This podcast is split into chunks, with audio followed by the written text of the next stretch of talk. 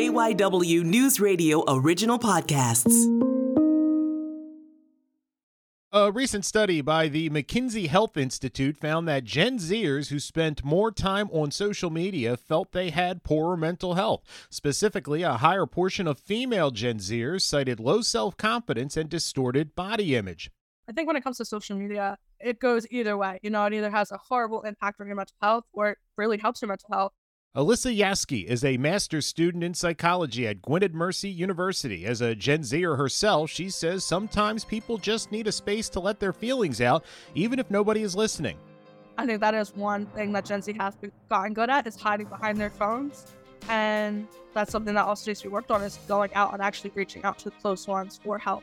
I'm Matt Leon, and today on KYW News Radio In Depth, we talk about why Gen Z is so open to talking about their mental health and what role social media plays in that mental health. So, to start, tell us a little bit about your background, a little bit about the, the things you've been working on uh, leading up to graduating from Gwynedd Mercy. During Gwynedd, I, I'm a psychology major and I minored in a counseling at minored in counseling and communications. I did a lot of work with like teenagers who age out of foster care, and I've always just loved like psychology and the idea of helping people. After graduating, I plan on getting my master's in counseling at Gwynedd. Yeah, that's where I'm at right now. Is there something that led to this that the the, the one the one to when it comes to helping people? I had a pretty traumatic childhood. I went through a lot as a kid, and I was in and out of hospitals and I did a lot of therapy myself. And I feel like there is that really big stigma around mental health. And I've had friends who've committed suicide. I've had friends who felt like they couldn't get help, you know? So I've always been that person for them to go to somebody when they need someone to talk to. And I've just always loved that. I've always loved being that person people can go to and feel comfortable with. So it kind of just became who I am. And psychology, I fell in love with it. So, as someone kind of growing up in this generation, overall, why do you think, you know, kind of the the generation coming of age now is so much more comfortable than I think anybody else of being open about what they're going through, being open about their feelings. What do you is there I'm sure it's not one thing, but why do you think we see this this really kind of seismic change when it comes to the discussion around mental health. I feel like Gen Z has gone through a lot in itself with like the pandemic and then like school shootings have just been such a huge thing that's increased and I think that overall Gen Z has always been super comfortable with expressing who they are, you know, like with being trans or being bi or gay. I feel like in general, Gen Z is super open to being a comfortable society. And when it comes to mental health, I think because all of that has become so open, the mental health part has to become open too, because you can't, you know, deal with all of these things and not be open to your mental health, because of course that's going to take a downfall. And having so many changes in society, your mental health has to be good with it as well to deal with everything that we go through. Do you notice this openness having an effect on older generations? And I don't just mean like family stuff like that, but people. Have you noticed kind of a, a softening when it came to maybe there was wanting to keep this kind of discussion an arm's length away, that some barriers have been broken down and, and, progress has been made with people who kind of grew up in a much different world when it comes to how this was treated and, and talked about? I feel like there's a little bit of an opening. You know, I, I still notice in older generations where they have that hesitation to get help or where they think, oh, it's therapy is not necessary. So I feel like there is a small opening, you know, but I think it's something that will happen over time once they see that getting help is okay and that it's necessary for everyone. What role do you think social media plays in this openness? How much does kind of having that instant access to be able to express yourself to an audience do you think helps lead to openness in those types of conversations? Right, I think that's a great question. I think when it comes to social media, it goes either way. You know, it either has a horrible impact on your mental health or it really helps your mental health. I think on the positive aspect of it, having those connections and know you're not alone. You know, when people post about something and then a bunch of other people post that they're going through the same thing, I think having that connectedness really helps. But then again, also like seeing people go through something and you don't understand, maybe that could also have a disconnect. But I do think social media definitely does help in helping people not feel so alone. I feel like there could be a dichotomy here where, as you just said, like you can put stuff out there and you learn you're not the only person. But a lot of social media is something you're doing by yourself, you know, and you can spend hours just scrolling through your phone. So some of the progress is being able to connect and see you're not alone, but also there's work to be done kind of in real life when it comes to you know maybe taking the next step and stuff like that if i'm kind of making sense here because social media is kind of an, an individual thing but it is helping you kind of see a different world yeah even if you have like a completely like private account like no one knows who you are but you're scrolling through and you see like this person's going through the same thing that i'm going through and this is how they're getting over that this is something i could try or maybe i could tweak that a little bit. And i think in a way that's how social media helps although it's something you're doing alone it's giving you ideas of how to help yourself. Like i know when i go through a mental health crisis and if i'm scrolling online and i see like this person is kind of going through the same thing as i am i'm looking at the comments and i'm seeing these people be so supportive to each other or talking about this is what i did to help myself then it gives me ideas of maybe this is something i could try what are your concerns with people being this open and that small minority that didn't grow up this way maybe doesn't understand this and, the inevitable blowback that we're kind of going through right now. What is your level of concern of of people being able to navigate that? I think there's always going to be that stigma around mental health and how it's not a good thing, you know. But I think Gen Z specifically is so loud and such a strong generation that I don't think there's going to be much of a concern that that might happen. I feel like they're constantly pushing limits and trying to show who they are. That that concern should, won't be as strong. We need to take a break. We will have more with Alyssa Yiaski right after this. This is KYW News Radio in depth.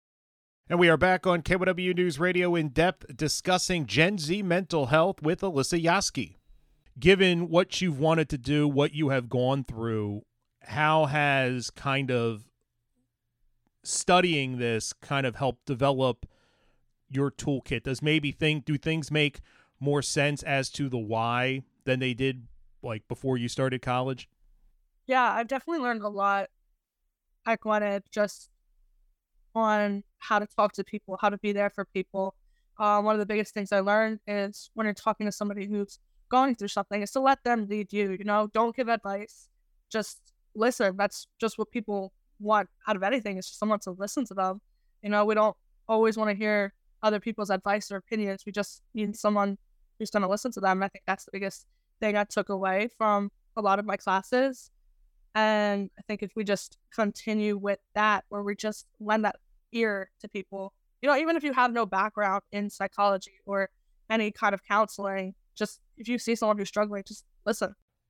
Going back to the social media aspect, one of the things that I have concern with is a lot of times people will put stuff on social media and you will get a flood of support, but that support is, I guess, like kind of a mile wide but an inch deep. Like it's uh, somebody putting a comment, but then maybe when you really need something, they're they're not there. Yeah, I I definitely agree that that is something that could be worked on because again, I've been there where you know I've posted something and it wasn't really for like all these people to hear. It was more or less like those one or two people that are close to kind of reach out for me to do. And hopefully, if you do post something about that, those one or two close people that you have will reach out and talk to you, lend an ear. Because sometimes it's hard just to actually text them or call them and be like, hey, like I need someone to talk to. Sometimes people will post something and it's like somebody will see this and hopefully reach out. But again, there is that always like that concern that somebody might not reach out. You know, you're just posting something out there, people are just commenting, but it means absolutely nothing. And I think that is one thing that Gen Z has gotten good at is hiding behind their phones. And that's something that also needs to be worked on is going out and actually reaching out to close ones for help. I asked you earlier about, you know, making progress with kind of older generations. in your experience, be it kind of in the classroom or you know in your life experiences, is most of the struggle with older generations when it comes to talking mental health? Is it a not want to, or is it just an uncomfortable? They don't know how to do it. They don't know the toolkit because when they were growing up, it just wasn't talked about.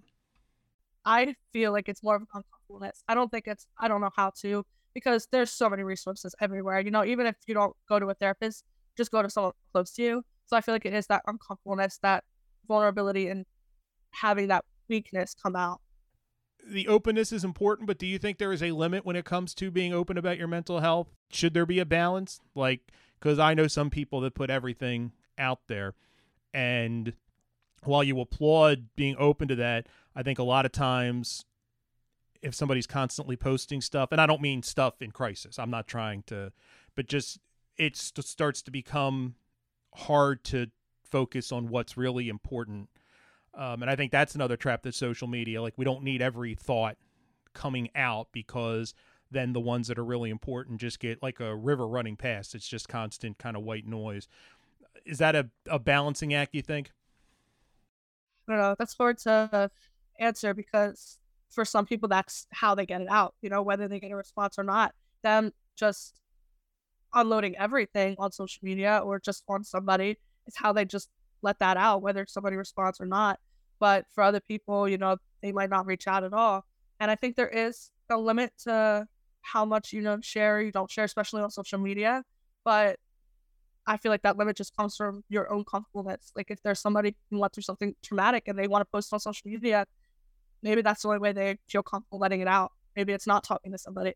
It really depends on one's own comfortability. What are some things you would like to see as far as more I don't even say useful, more accessible tools for people? What are some things we can be doing better? I feel like we've definitely moved forward, you know, especially with like the online platforms where you can get help virtually. I just I just think that stigma just needs to go away that, you know, if you have a mental illness that there's something wrong with you because there's not, you know, it's okay to get help. And I've definitely seen like an increase in men who are going out and getting help, which is great because a lot of men, you know, they think that's weakness if you do that. So I think that's something that could be worked on more is especially reaching out to men and letting them know that it's okay to get help and that it's not a sign of weakness. I feel like it's a sign of strength if you do. And then just providing, especially in schools, I think, you know, when I was in high school, I don't think we had the best like mental health resources. Like, yeah, we had counseling and stuff, but you know, when I've utilized that, I just I don't feel like I got the most out of it. So I feel like schools need to have a better system in place, especially reaching out to their students and teachers and letting them know like this is okay, like we're here for you, and it's not just about the academics. Like we can talk to you about anything because that's where it starts. You know, when you're in school, when you go to the counseling, it's like, oh well, how's your like grades? Like no, like how's your mental health? How are things at home? I think that's something that needs to be built at an early age.